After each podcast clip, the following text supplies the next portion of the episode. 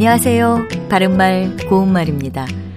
KBS 1텔레비전에서 방송되고 있는 우리말 겨루기에서 나왔던 문제를 짚어보겠습니다.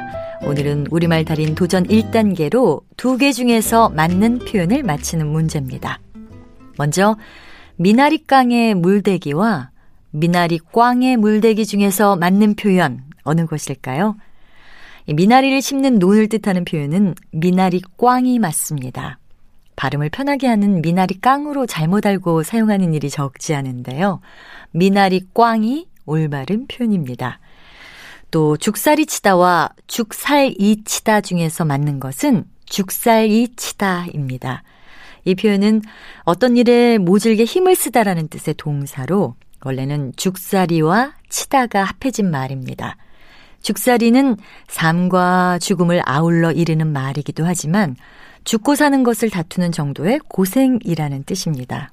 그래서 어제는 동네에서 벌어진 싸움을 말리느라 죽살이가 심했다. 이렇게 쓸 수 있고요.